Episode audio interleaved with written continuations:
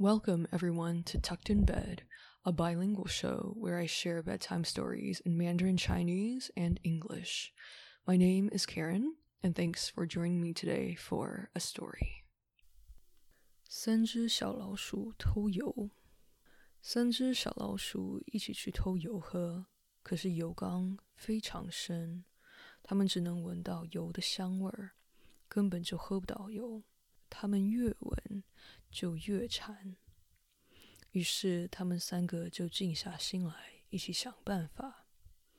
终于有一只小老鼠想出了一个好主意，一只老鼠咬着另一只老鼠的尾巴，掉到缸底去喝油。他们取得共识，大家轮流喝，谁也不可以有自私独享的想法。第一只被掉下去的老鼠想：油这么少。如果大家轮流，每个人都只能喝一点点，一点儿也不过瘾。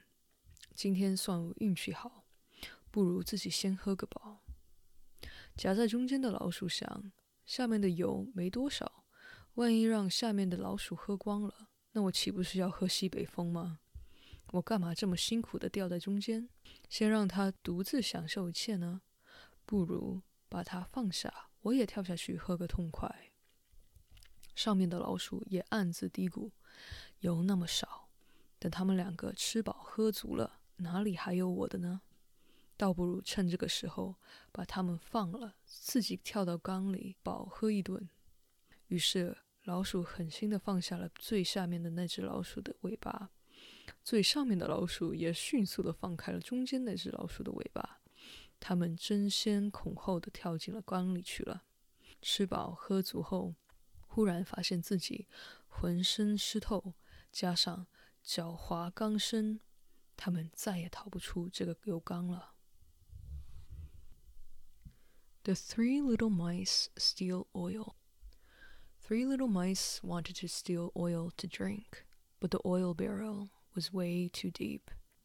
They could only smell the fragrance of the oil, but couldn't drink it at all. The more they smelled it, the greedier they became. So the three of them banded together, and a little mouse thought of a good idea.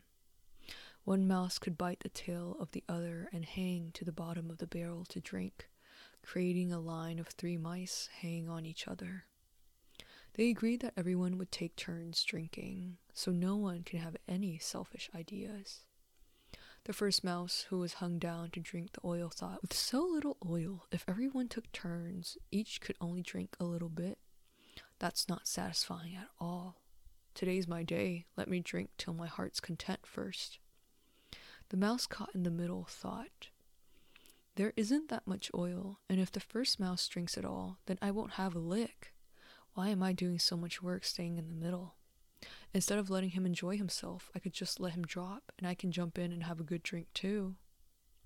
The mouse at the very top is also muttering to himself. There is so little oil. If I wait until the two of them are done, then there won't be any left for me. Perhaps it is better to let them both go so I can jump in the barrel and have a full meal to myself. So the mouse in the middle let go of the one on the bottom, and the one on the top also let go of the second one. All of them scrambled to jump into the barrel. After they all finished drinking their fills, they suddenly realized that they were soaked all over, their feet all slippery.